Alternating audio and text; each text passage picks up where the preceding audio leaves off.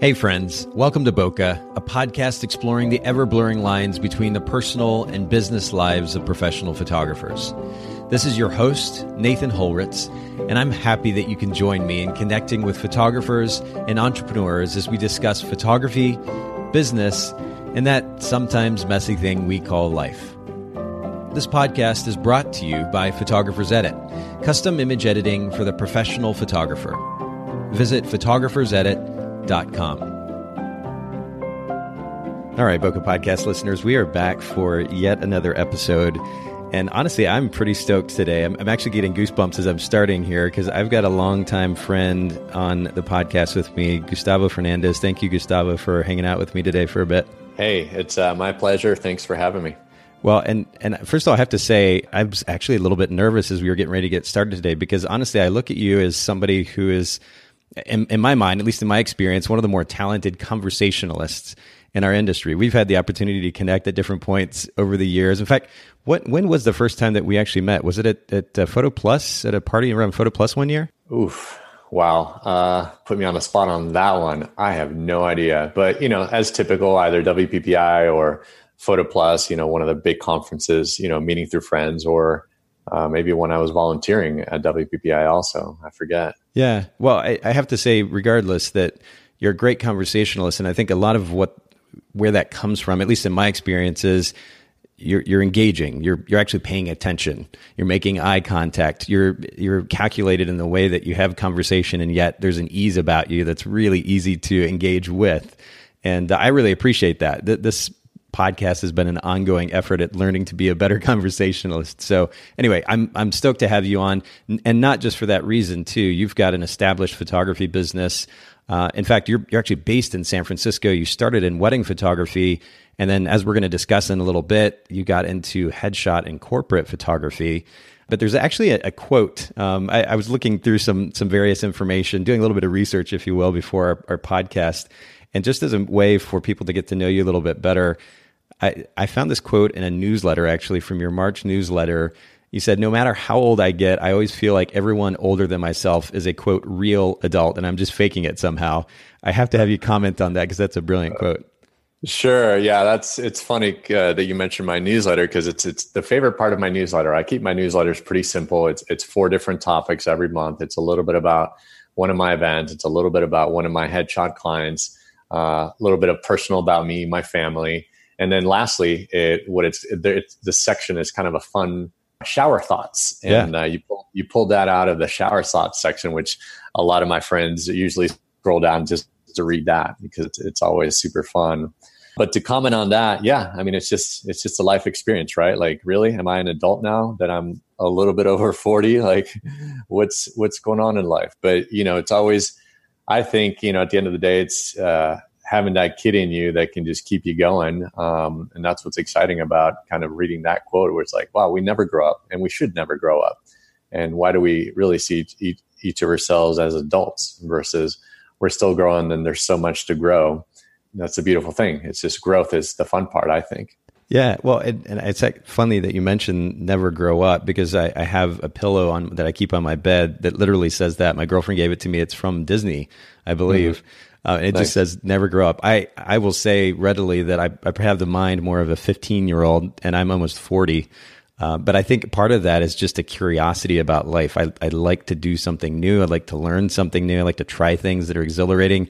I know that you and I both share motorcycle riding as yeah. a as a hobby, as a passion, something that we've spent time doing, and that in and of itself is, is its own challenge. But I think that that notion of keeping our minds young, a lot of that's driven by curiosity, don't you think?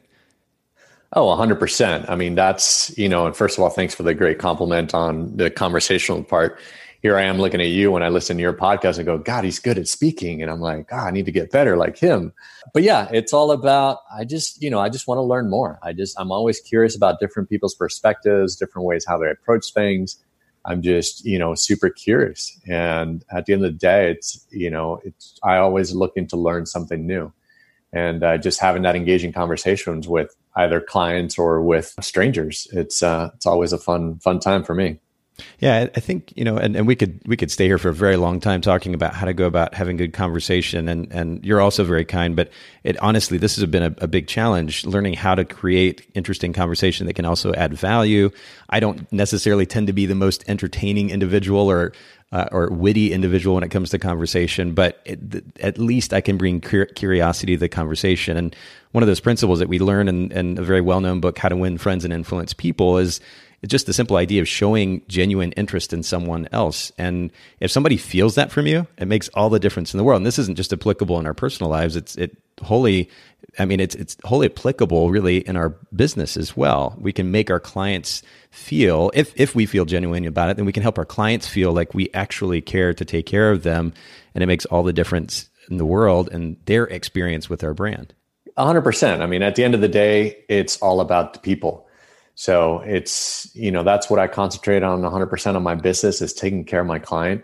And if you're doing that, if you're connecting, if you're reminding them that you're there and you're, you know, making their lives a lot easier, you know, they're always going to keep calling you back. And that's the beauty of this business. I mean, I come from a background about almost 10 years in, in uh, sales. So, you know, it's all about the people. So I tell people that I still do the same thing. You know, I'm just, just a little bit of a different business photography but it all narrows down to people and how do you take care of them and you know how they remember you and how you create that experience. Yeah 100% and we could honestly we could almost end the podcast episode right there and our listeners would have enough value if, if we were to actually take what you just said in those last 10 15 seconds and and completely and thoroughly apply it to the way that we're running our business, it, it would just it would the, the, impact not only on the world at large, but also in our experience as business owners would be drastically different. So I think it's great to keep that at the forefront as we continue to develop our businesses. And that's really a good segue to my kind of first main question today for you, which is one that I ask quite a bit here on the podcast about brand position. We're going to get into your business model in more detail later on. But very simply, how would you sum up your photography business's brand position? And for those of you listening in who are maybe not familiar with this concept, uh, this would be the unique value proposition that your photography business brings to your market. You know what I what I typically tell when people ask me that question, it's you know it, I'm the professional. I'm as professional as your company. You know, I'm just another part of your team. Or another way you can look at it, it's like I'm a seasoned professional trusted by Fortune 500 companies to capture their employees and events. So those two statements, you know, kind of sum up that niche that I'm going for. I'm going for that higher end executive level corporate event photography and also capturing some of those executives uh, headshots too. Wow. I mean that doesn't if, if that doesn't more clearly and concisely sum up your business model than anything else I, I don't know what would. I think that's and i think part of the significance of a good brand position is or not even the significance of it what helps it certainly communicate significance, but the effectiveness of a brand position is being able to communicate it concisely. Because a lot of times you talk to a business owner, photographers in particular, and you ask what their brand is about, and you know, five minutes later, you maybe have kind of a rough idea. The fact that you've been able to sum it up in one phrase or one sentence like that, I think is a great example for all of our listeners. And I also like the idea that, that you alluded to, which is that you become part of their team. It's not, it's not necessarily creating this experience for them where they feel like they're hiring somebody from the outside as much as you're part of their team. You happen to be part of that process and you're capturing their, their corporate event or their headshot in that process. Is, is that, am I understanding that correctly? Yeah, and you know the reason I mentioned team is uh, you know one of the main reasons and the beauty of my niche, and what I'd like to kind of point out too. It's it's building that recurrent business model, and why I mentioned team is they're calling you every year, or they're calling you several times a year to kind of do that same event or do that handful or several handful of events for them. So you know they don't have to call a new person every year. They know that you're going to show up, you're going to deliver, you're going to do a great job people are going to enjoy working with you. You're going to pretty much provide that same brand as their own company uh, delivery. So, you know, they trust you. So it's a building that, you know, you're part of the team. So it's like having that extra employee that you don't have to worry about. I mean, it's funny how like JP Morgan, for example, call me and go, Oh, hey, save the date. And here's the date. And oftentimes I won't know till the day before exactly what time I'm starting the next day because they know they can trust me to to show up and I'll just like check in and be like, hey, when do you need me there? You know, it's, it's as simple as that. I don't even have contracts with some of these major clients just because they just trust me to to be there and to make it as simple and as easy as possible for them because you also have to put yourself in their shoes you know you look at that event planner that's that's has an event to produce and you're just another person on that list that they need to, to call and check in with three or four photographers and you know oh my god who do i pick yeah. you know those type of things so if you can make it easy that's that's the goal isn't that interesting though? And and I know that this is going to vary from business model and, and target client to business model and target client, but and, and even genre of photography. But as much importance as we put on style of photography or uniqueness of photography, a lot of that is really significance that we that I mean that we pretty much put on that photography ourselves for us as photographers, for ourselves as photographers, for our peers when the reality is that many times the, the way that we're going to make the biggest impact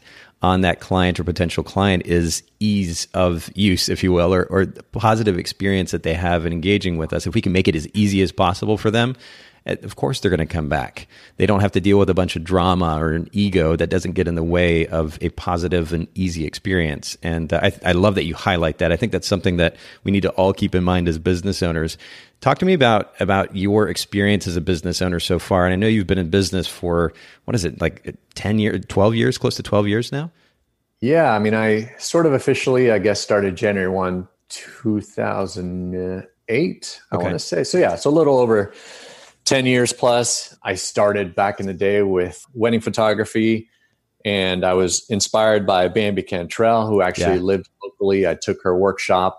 And uh, this was back when the Professional Photographer magazine put out the top 10 wedding photographers in the world. And I was like, wow, this, what's this exciting world? And, and I found the blogs and I found how everybody was having a super fun time in WPPI. I was like, wow, I want to join this, this, this, this, cool group of people. Yep.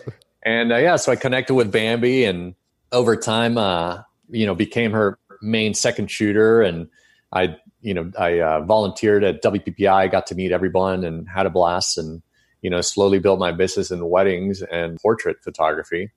And then over time, it, you know, it just slowly developed into that corporate events and uh, headshots because, you know, one of the things that the clients, or excuse me, maybe venues and vendors looked at me as a professional. And what I mean by that, it's like, he, you know, I always showed up well dressed.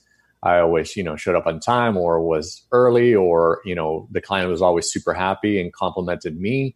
So, you know, they looked at me as that professional that I was like, oh, he's a stand up person. We can recommend him to this high end company or, you know, not just the weddings. Hey, let's recommend him for this because we know he can just show up and deliver. And I started to notice, you know, quickly enough that it's like, wait a second, I don't need to be finding 30 to 40 to depending on how, you know, many weddings you want to shoot per year, new clients every year. You know, if I can lock in with a few venues that'll refer me, you know, they're doing 365 events, uh, you know, a year. That's yep. like at least one or two or three events a day. Yeah. So it's like, wait, that's a better, better referral source than trying to, you know, take care of one planner, do a bunch of shoots for them for free and, you know, whining and diming dining them for maybe one or two weddings a year. And so I quickly saw the shift in wait a second, this is more of a business. Let's make this more of a recurring business income. Let's let's make this this pipeline, you know, a lot uh, a lot easier to to gather from. It's funny you mentioned Bambi Cantrell, and I think I've alluded to this in the podcast once before, but Bambi was a source of inspiration for me as well early on. There was a book that she put out called The Art of Wedding Photography and that I I would look at that thing obsessively for inspiration. You know, this is before the day of Instagram, of course. So uh, I would look at that for so-called inspiration before going to shoot a wedding, and it was a regular source of just that. But it's some really beautiful work in that book. But and, and by the way, we'll link to that in the show notes for for your listener for our listeners. You're going to want to check out these show notes from today too, because we'll put a various resources there in the show notes at Bokeh B O K E H podcast. Dot com, including a link to this book on Amazon so you can check it out. But um, during all of this time, the development of your business, and I know that you've moved from wedding photography into more corporate and headshot photography now. We're going to talk about that in more detail. But what is one of the most significant lessons that you've learned during the last 11, 12 years that you would be quickest to share with a fellow photographer? You know, we've pretty much mentioned it already. You know, what's, you know, the main lesson, it's, it's always the client, right? How do you take care of that client? One of the main things that uh, I see lacking in today's world in uh, the photography world, not even the photography world, just overall, unfortunately, is that lack of customer service. Hmm. You know, what do I mean by customer service? I mean literally going back to the basics. Going back to the basics literally makes my business stand out. And what I mean by that is I actually pick up the phone every time it rings or I actually return emails within an hour or, you know, as as soon as possible. So I can't mention how many times I get a response on email that says, "Oh my God, thanks for responding so quickly." Hmm. Again, put yourself in that client's shoes. You know what they're they're tasked to put this event together. They're probably sending three to four emails to different photographers. Hey, that first person that gets back to them that actually answers all their questions. First of all, maybe provide some sample information, provides the price. You know, providing everything that that client might need to know in that first email is probably going to get that job or again, literally the basic of picking up the phone. I got Forbes as one of my clients. I, I got Forbes as a client literally from picking up the phone. Wow. I picked up the phone. It's been almost two years now. And she said, Oh my God, thanks for picking up the phone. I was like, really? and we literally joked about that subject and that customer service, lack of customer service these days. And, you know, here I am. I booked two events with her that year, and then I did 15 plus events, and I flew around the country for them you know, that last year. Wow. And that was from just picking up the phone. Customer service is unfortunately something that that is lacking these days. If you can, you know, just go back to the basics and pick up the phone, return emails on a timely basis, or pick up the phone and call the client. Yeah. You know, if a client sends you an email that doesn't necessarily have all the information you need, just pick up the phone. It's like, hey, Mary, got your email. You know, would love to learn a little bit more about your event. Uh, you know, so I can actually send you an accurate quote. You know, let me know. Yeah, it's yeah. funny how the basics can matter that much sometimes. And you know, we're we're trying to make that a priority, even at Photographers Edit, is as large a client base as we have, as many photographers as we've worked with. We continue to go back to the basics eh, of giving good customer service, communicating empathy and email. Actually, like you're saying, picking up the phone and calling photographers. Those efforts, and, and it's funny these days. I mean, to your point, many there's probably the majority the large percentage of those photographers that we actually reach out to via phone don't pick up the phone.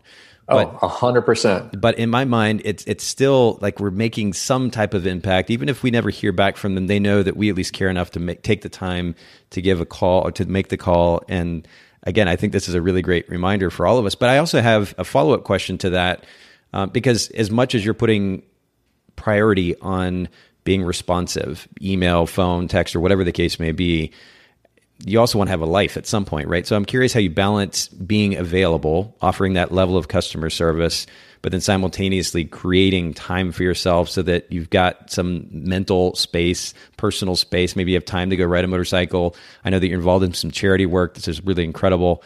Um, spend time with friends or otherwise. How do you create that space while simultaneously making yourself that available to clients? Sure. Yeah. I mean, pretty simply, like I live by my calendar. And if I want to make things happen, they need to be in my calendar.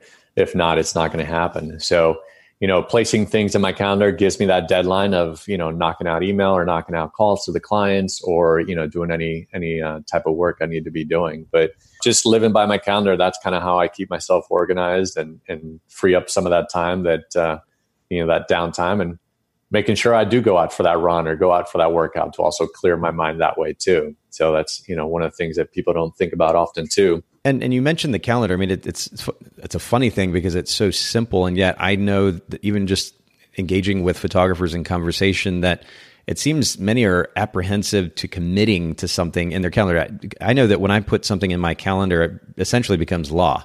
Um, and it's a commitment to that thing. Right a lot of photographers seem apprehensive to making a commitment time wise, but it when you actually put that in the calendar, you're willing to commit to it. It can give a, a, structure within which you can you can function as a business owner. You can run your personal life as well, and it does enable you to create some space. But when you're, let's say, for example, um, you're out with friends for dinner, or you need to get a workout in, are you just kind of going in do not disturb mode on your phone, your email? Do you do you create that kind of distinct line between those various activities?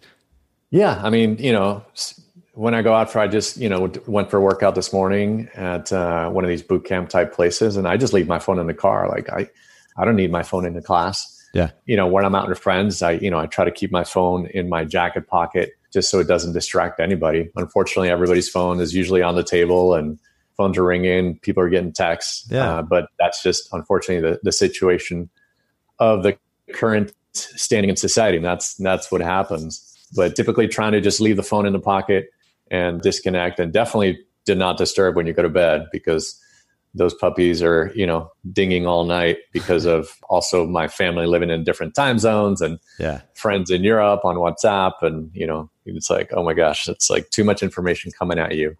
But typically most notifications are turned off on my phone anyways. And that's one way to definitely I try to keep very productive. There's the only thing coming or dinging on my phone is a text or uh, or a phone call. So when I need to look at email, I'll actually look at email, but right. not that it's pinging me every three seconds. 100%. Yeah. I mean, I can't recommend that enough. That is such a great way to go because it's so easy to get distracted from focusing on whatever is in front of us.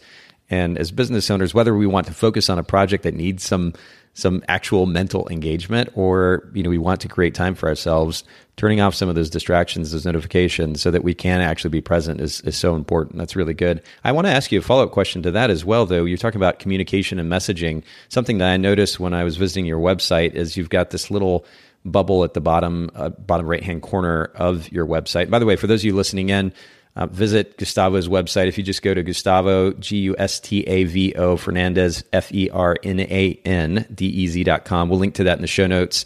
And it's the same thing on uh, Instagram as well. But what what platform are you using for that messaging tool? And does that go directly to your phone, or how do you how do you manage that communication?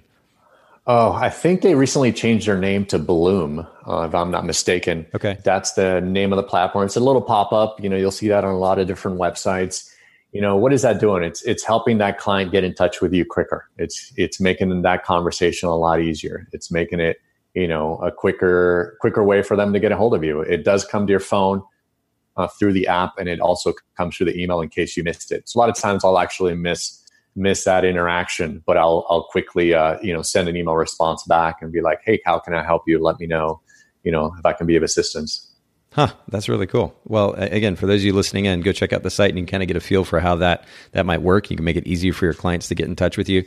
Gustavo, you you just naturally strike me as somebody who's intelligent, who's studious, and as we talked about earlier, who is curious. What has been one of the most impactful business or self help books that you've read, that you've listened to, or I don't know, maybe it's a podcast or something else that you get your your inspiration, your education from? But what comes to mind? Well, the podcast list is way too long, but uh, there's always a new one. But you know, you already mentioned the classic "How to Win Friends and Influence People." Mm. I remember, you know, by Dale Carnegie. I remember I, I, used to be in pharmaceutical sales, and I was driving Western Kansas for hours on end. I would spend a couple of overnights a week, and I started going to the library and checking out books on tape. And this was when books on tape were actually tape. yeah. So I remember listening to How to Win Friends and Influence People, and uh, also Never Eat Alone is another classic I love to recommend by Keith. So good, Keith Ferrazzi. Yeah, you know, one of the main things that I learned from Keith was it's all about pinging people. It's all about reminding them that you're there. It's all about checking in. You know, it's like keeping that consistent and making it personal. You know, perfect example. If, if I'm in New York City, I'll call I'll call the office. I'll call uh, J, you know all my clients I'd be like, hey, I'm going to be in town. You know, can I take you to lunch? Can I bring you coffee? You know, recently for JP Morgan, I had I did some headshots for the whole events team because I know that uh, my client mentioned it at the last conference I photographed for her. I was like, yeah, I'd be happy to do headshots for you. So I went in, did headshots for the team, and it was uh, amazing because I got one-on-one time with every team member wow. that she has, and now they know who I am and what I do for the company. And you know they're definitely going to you know be calling me you know next the next time they have a need. And then uh, of course the the client took me out to lunch afterwards to thank me. And and to, you know this was complimentary. I didn't charge them a thing. This is like hey this is a thanks to you guys for you know hiring me several times a year to to photograph your amazing conferences and even while we're sitting there at lunch she goes you know what we should bring you in for this event and uh, that we have up here in wine country. And I was like, uh, yeah, why, why haven't you mentioned that to me before? So, you know, you just never know when there's other opportunities and, you know, especially catching them outside of just the day of the job, you know, when they're more relaxed and you can kind of get to know them a little bit better and make that personal connection. You know, that's what it's all about. Even when I'm, you know, just walking around Times Square, for example, like NASDAQ is one of my clients, I, I took a photo and texted it to my NASDAQ client who's here in San Francisco. It's like, hey, thinking about you guys having a great time in New York City. You know, it doesn't take much to to kind of check in, you know, be personable, and uh, you just have a great client relationship. That's good. Well, and we'll link to both those books that you mentioned too in, in, the show notes for those of you listening and How to Win Friends and Influence People, Dale Carnegie. And I, I've said this, I think, even on the podcast recently. It's so interesting to me that that book was written something like 100 years ago and it's still relevant. The principles in eight are relevant. The way, the way that you can best interact with a human being really hasn't changed in this day and age. If you want actual connection, if you want them to make, if you want to make them feel good about themselves, about interacting with you, there are basic principles that uh, you can find in that book. Take advantage of that, and then never eat alone too. Keith Ferrazzi, like you mentioned, we'll link to that in the show notes as well. It's good stuff. Brief question about photography. Since you are a photographer, what is one of the most unusual items in your camera bag that enables you to be a better photographer? And this does not have to be a lens or a camera or flash and anything of the sort, but what comes to mind? Well, you know, a simple one that I I am mad when I forget it in my trunk. It's my monopod. Oh, okay. So, yeah, you know, people don't think about this too much. They think about tripods a lot, yeah. but uh, you know, in event photography, you're moving around, and the reason I use a monopod, I use it for my 70 to 200 mm. because a lot of my events are, you know, kind of big speakers, keynotes, you know, those type of people on a stage, and they're not necessarily moving too much. And when you're spending, you know, three to four hours running around and trying to get great uh, speaker shots you know that 7200 lens gets a little heavy but the beauty of it is too it helps me with focus and it helps me with camera shake so it keeps me a lot more stable. It helps me you know crop everything and keep everything super consistent looking yeah. um, which is great. And then i get a ton more images in focus so that helps a lot too. And then you know you're you're feeling fresh at the end of the day versus you know oh my gosh i just carried this camera yeah, it's not, all day. It's not just hard on hard on your your arms; it's hard on your back too. I know a lot of times it's probably not good posture, but there's a tendency when you're holding a heavier lens like that to kind of lean back a little bit. So now you're putting weight in your back and your arms, and yeah, it's a lot for sure. You know, honestly, I never shot weddings with uh, a monopod. I used to. I don't know how many people know this, but I used to photograph for Lifetouch way back in the day when I was trying to make some extra cash, and and I would go and photograph uh, football games or sporting events in, in the evenings for schools and I'd use a monopod in that case, like you said, for I think more for the the longer lens, like the seventy to two hundred.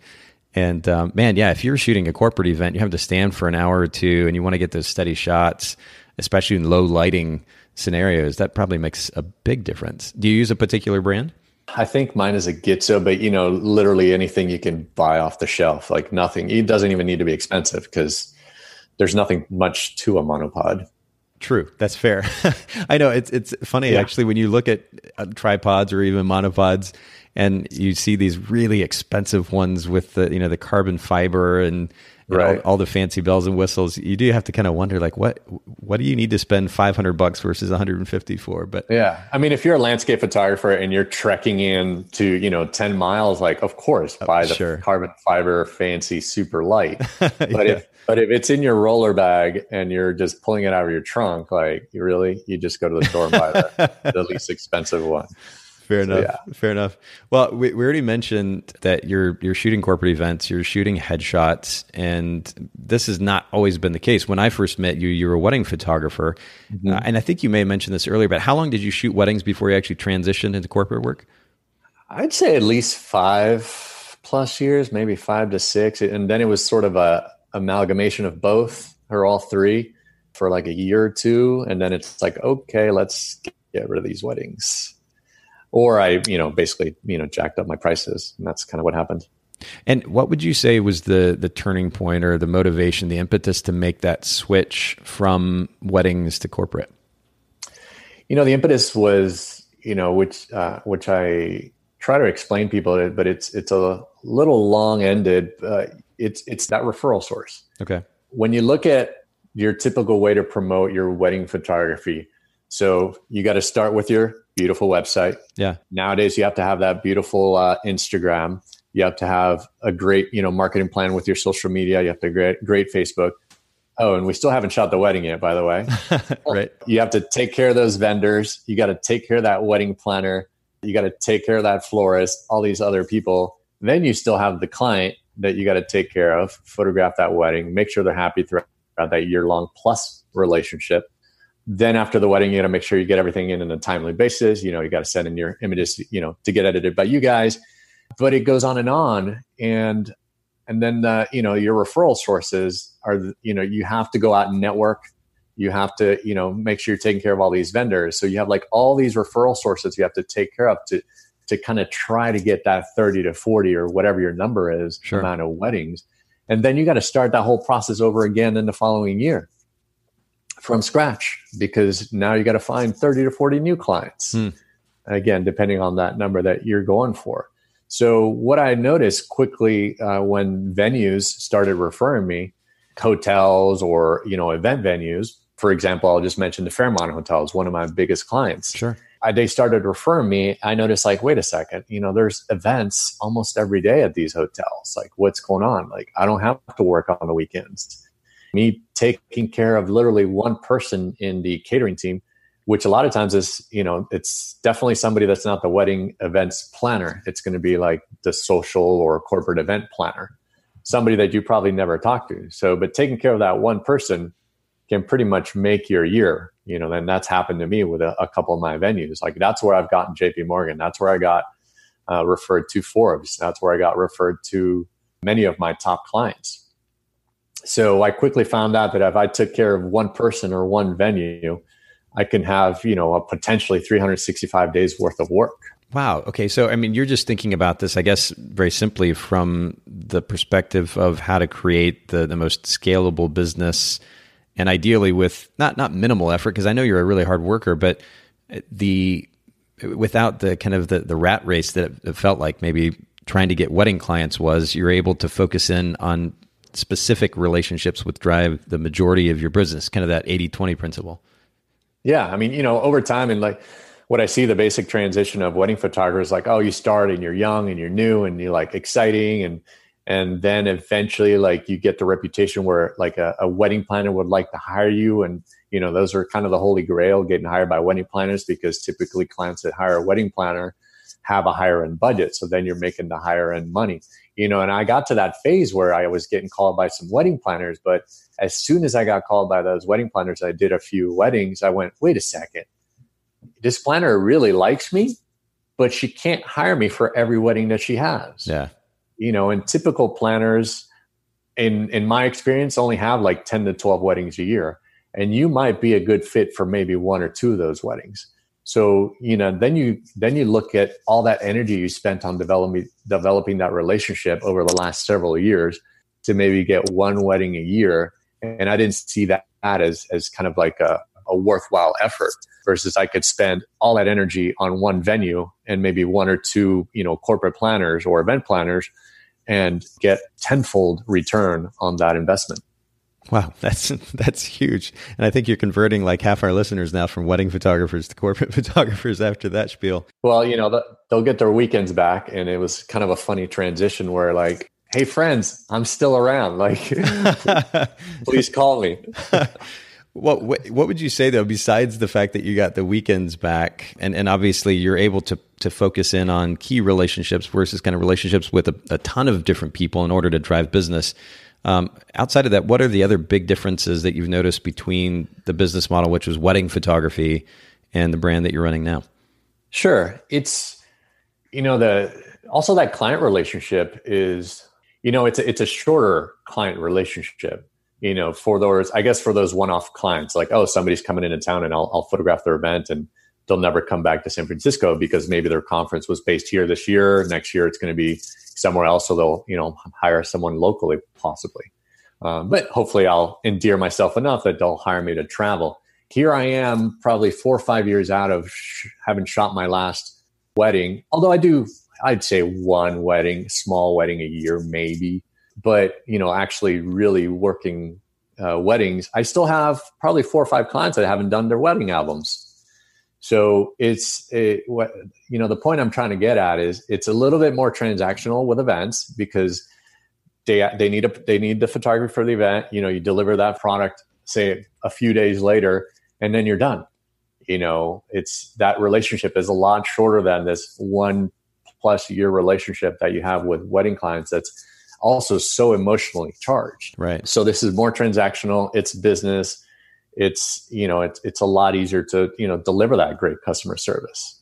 Huh, that's interesting. Yeah, I, I tend to enjoy working in shorter spurts of time, I guess. And you can kind of put more into it probably in a shorter bit of time, give them that great experience, and then it's kind of one and done and you move on to the next client. I can see that the the advantages certainly in that. And you already alluded to the benefit of being able to spend a little bit less time in the process of networking, developing the relationships necessary to drive a, a full time business in corporate work than you would with the wedding work. How would you actually compare that though? Because I think about and really, if, if a photographer is running their business well, wedding photographer in particular, I mean, I shot weddings for over 10 years, so I can kind of speak from experience here, but I would venture that, you know, they could get the majority of the, the admin work necessary to run their business done within five, six hours a week, if that. Um, really, the majority of their time, they should be spending another 15, you know, 10, 15 hours doing lunches, dinners, networking events, this kind of thing, connecting with the vendors, as you pointed out, or the wedding coordinators, potential clients, working on the relationships in a week. How would that compare to a week of trying to, to build your business as a corporate and headshot photographer? You know, it's funny because it's I spent probably a fifth of the amount of time I used to spend doing the networking. Wow. And because again, it, it's finding you know a handful of those repeat clients and a handful of those venues that are just sending you the business. Like i don't you know it also comes with time too. You know i've been around over 10 years so people know who i am. People recognize that you know i'm that trustworthy person that they could call it in the last minute need. So you know i've kind of built that reputation too.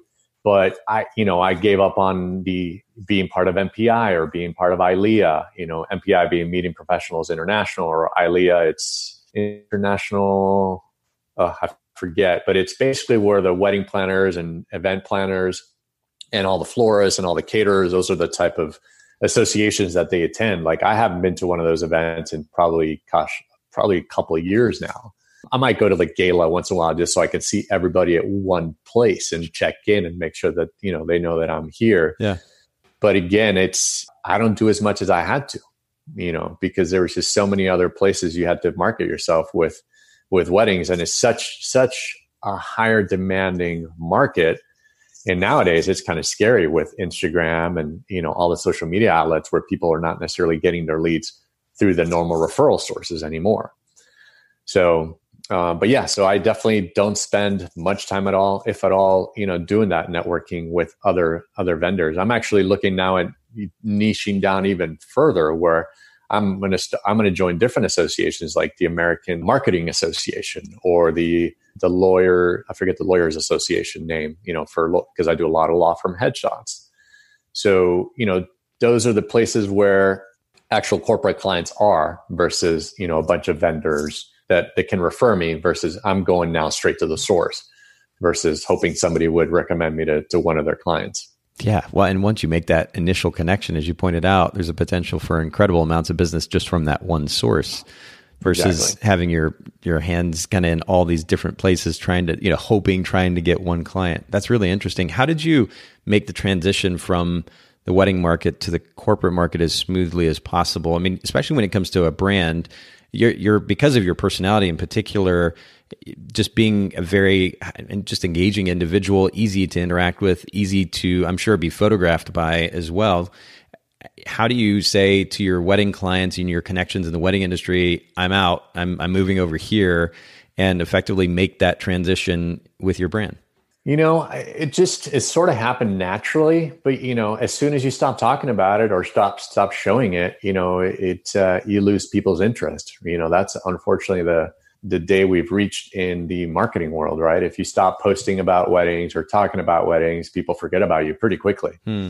So, you know, it's probably in that way, and also not going to these specific wedding events, right? Like WIPA, like Wedding International oh gosh, now I'm forgetting all the acronym names, but WIPA is like a big association just for you know wedding industry people. So as soon as I stopped going to those and started talking about corporate event photography and headshots, they're like, oh okay, we know exactly what you're looking for. Hmm. And even then, some of those wedding planners are hiring me now for their social events. So social events meaning you know, hey, it's a 50th birthday party or it's a 40th birthday party or it's or it's you know another celebration for maybe they have some side uh, corporate clients on the side that they also like to take care of.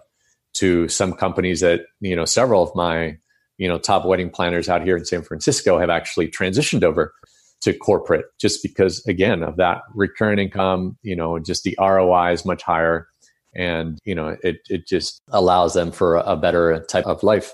When you, we're talking about not being as, as crowded a market when i think about corporate photography it seems like it would be relatively easy to get into that market. And i mean while wedding photography is popular for various reasons there there's so many different corporate events going on.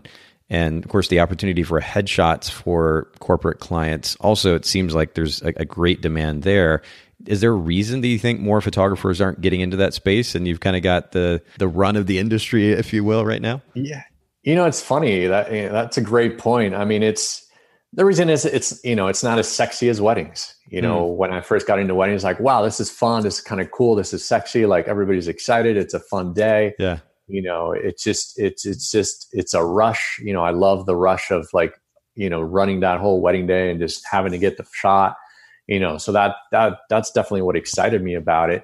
And you know the reason people don't get into it because i guess not enough people are talking about it and it just doesn't sound as exciting to some people like i mean i it's exciting to me because i'm sitting in rooms with ceos hmm. and executives at top you know top companies like google or wells fargo or bank of america and i'm you know hearing about all these new businesses or these or these revolutionary startups and hearing from the CEOs or the or the founders. Wow. So that that gets me excited because I have a little, you know, some business background. So maybe that won't excite as many people. So but also there's nobody that's kind of, you know, owning that niche and just talking about it tons.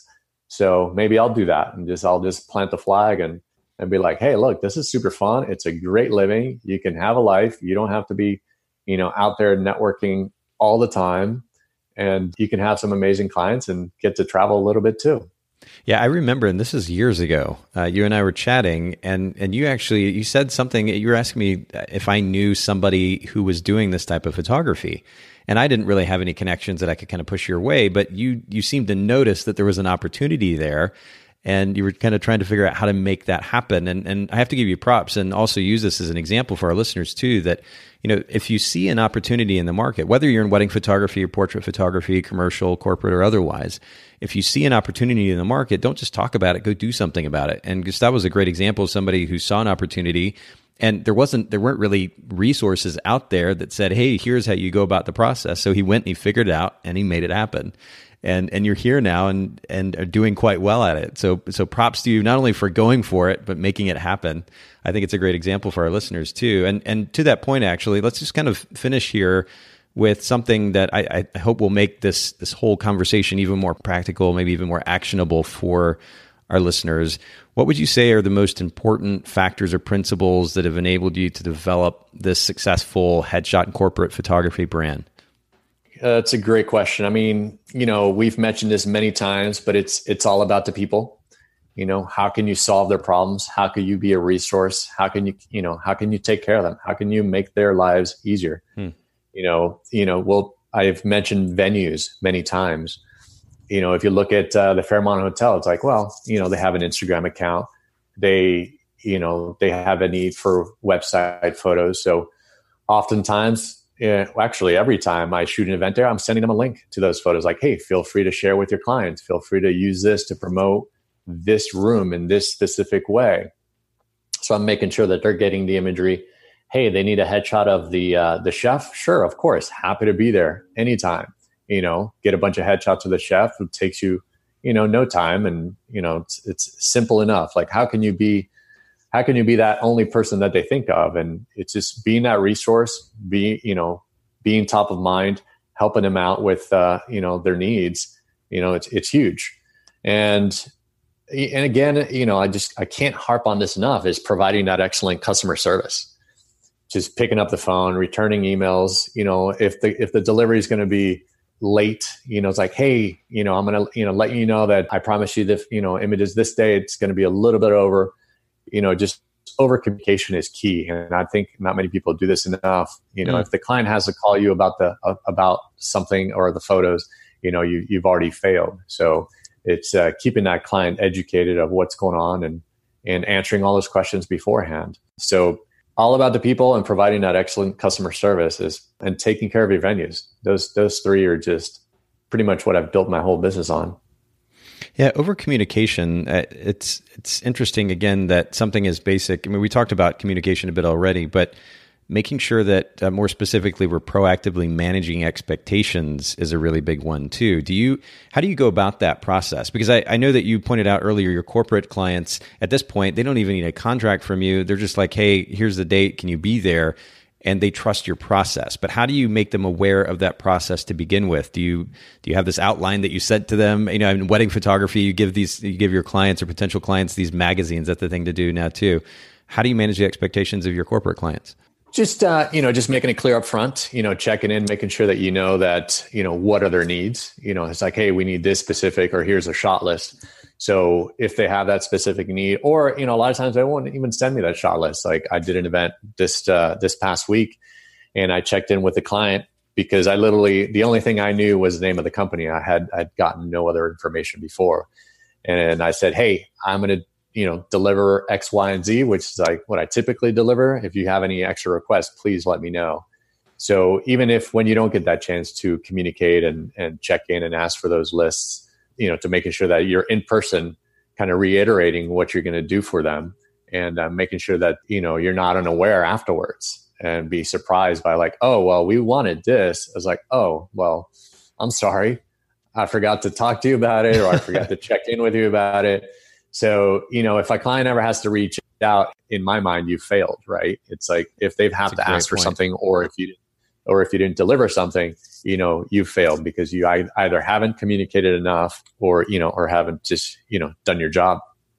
Wow. Yeah, that wow, that's a that's poignant though. If somebody has to reach out to you to ask, then you haven't done your job, and and this is applicable for any type of photography, any type of business owner, really. I mean, applicable for me too. I think about the the number of questions that we get at Photographers Edit for uh, regarding our services or about an order or this or that.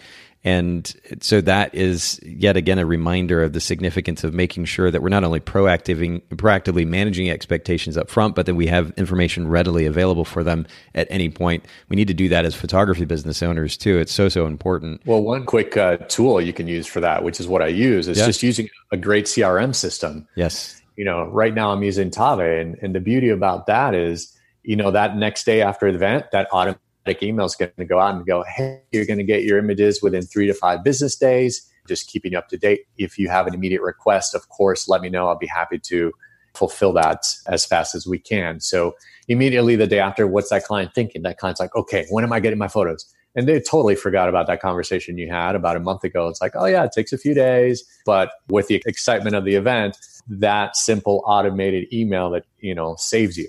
And one of the other beautiful uh, features of of many CRMs out there, but especially Tave too, is you know when you send a proposal, a lot of times you'll forget to ask, let them know what your other services include. So it's like, here's my three hours of event photography, and you're going to get your photos in three to five business days. It's all cleared. But when they go to approve that uh, proposal, there's an additional services section where they can check off additional things. And literally in the last few months, people have clicked on additional services that have paid for that CRM many times over. Wow. For several years. And what do I mean by that? Like a perfect example is like, oh, can we get the images delivered, you know, within 24 hours? Oh, okay, that's an extra, say, $350. I was like, well, I wasn't counting on that, but now I'll turn that sucker around and make some more money. It's like an extra service that I had forgot to educate the client on, but then now the CRM helped me educate them on, and then automatically it was added to you know that final invoice and make me look like a hero. With a system like Tave, and by the way, we'll link to Tave in the show notes for those of you who are not familiar with the platform. But did it take you a very long time to get it set up? Because I know a tool like Tave and other CRMs can be, or at least seem overwhelming when it comes to actually setting them up, setting up the systems and the workflows, and typing out all the automated emails. Was that a pretty extensive process for you? Oh yeah, every CRM out there is like, like just it's just kill me now. yeah, it, it's it's an ongoing thing, and it, I mean, there's always things I'm discovering too that I could you know uh, fix a little bit better. But no, you got to definitely commit a significant uh, amount of time to to get all your information in there. you know they make it pretty easy because they are they, i think i believe they they have like some kind of custom templates that are already in there mm-hmm. but yeah i mean it's just it's such a powerful tool and it's so worth investing the time into it that i would definitely recommend you know to help people kind of manage all their accounts and again keeping on in that top of mind customer service especially with uh, you know this tool that type of tool to help them out well, and I think I think it's good to keep in mind too that what we're talking about is an investment up front that's going to pay dividends in the long run. So you make the effort to put in the time to develop the workflow up front, which then enables you to, to implement automation in your workflow, which saves you time and in your case makes you more money, which is pretty brilliant. I think we have to be okay with the fact that occasionally we have to put in the work. Um, to then have the systems in place that enable us to have some flexibility and freedom as business owners that so that we don't have to be strapped to our phones or computers all the time, and ultimately so that we can give a better customer experience too, as you pointed out. I do have one last question for you. You've mentioned services, and of course, we've been talking about this various photography that you offer. For somebody who's going from wedding or portrait photography or any any genre for that matter to corporate work, pricing is probably going to be a big question. What was the process for you in coming up with appropriate pricing? And I'm sure it varies with client, but what did that look like? Gosh, yeah, that's a great question, and uh, you know, I'm probably the worst person to ask about numbers, but I, you know, I kind of looked around and and saw who the top people were and kind of what their rates were and what the type of products they were delivering, and just sort of analyzed, you know, their pricing and how I could make that fit into my into my clientele, and just slowly over time, um, you know, have moved and adjusted that. So I don't have the best answer for that. I mean, I, as many of the real financial people recommend, it's like, hey, you know, look at what you want to make a year and divide that by how many events you want to shoot, and then kind of try to figure out what's what you need to charge. But sure, that's that's a little bit harder when you're starting off and don't exactly know what what's going on. But I just suggest you know ask around and see what are the going rates and and start there. And if you're not, you know, booking, if you're booking, you know, ninety percent of the jobs, you're definitely too low if you're you know booking maybe seven you know a lot less maybe definitely in the in the in that right point so which i'm now at the higher end uh, so i'm definitely turning down a lot more than i'm booking but that's exactly where i want to be because i want to be with that very specific you know niche clientele that does care about a great product and does have the budget to pay for you know a higher end uh, you know provider. Oh man. Yeah it's great to be there. And again i have to to say props and, and congrats ultimately to you for making this happen because it, it's kind of fun. Not that I was uh, along for the whole process or the, the whole ride, but remembering back however many years now when you were talking about the possibility of getting into this work, the fact that you've made it work, uh, you've made it happen, and and are doing well at it says a lot. And uh, I really appreciate you sharing both that journey and then also your experience and ultimately your advice from your experience with our listeners today. Will you just remind us all where we can find you online one more time? Yeah. And again, thanks, Nathan, for this amazing opportunity. It's been a, a great time having you as a friend for many years and excited uh, to share all of this with you guys. But uh, yeah, simply just my website, gustavofernandez.com. And uh, he's going to link all that up. And same as uh, Instagram, which that's another whole story. I don't, you know, do too much social. Um, and my website's, you know, funny enough, that's another term of discussion because it's just a basic website. You know, my clients just go there to see like, oh, okay, he shoots these type of events. Never mind. All that word of mouth that I get, I don't necessarily spend too much time on social or on, you know, creating this perfectly beautiful website. Yeah. But, well, but you know, I have to jump in really quick right there because it's interesting. You you point out your understanding of how your clients or potential clients work you understand where you need to put your time, which is in the relationships, the connections with those clients, or at least those who are kind of the, the head of the the organization or in charge of marketing or in charge of the events or whatever the case may be, but making those connections, you realize that time spent on extensive time spent on the website or on social media isn't going to benefit you significantly. So you haven't. And I think that's okay. You know, it's it's funny that, you know, just because the in thing to do is be on Instagram and make it look pretty doesn't necessarily mean it's relevant for everybody. And uh, I think that's a great lesson for all of us as well. I, I know that before I started recording, uh, you mentioned that you've got a little point of reference, if you will, some some other thoughts, some ideas associated with corporate photography that we might be able to link our listeners to. Is that right?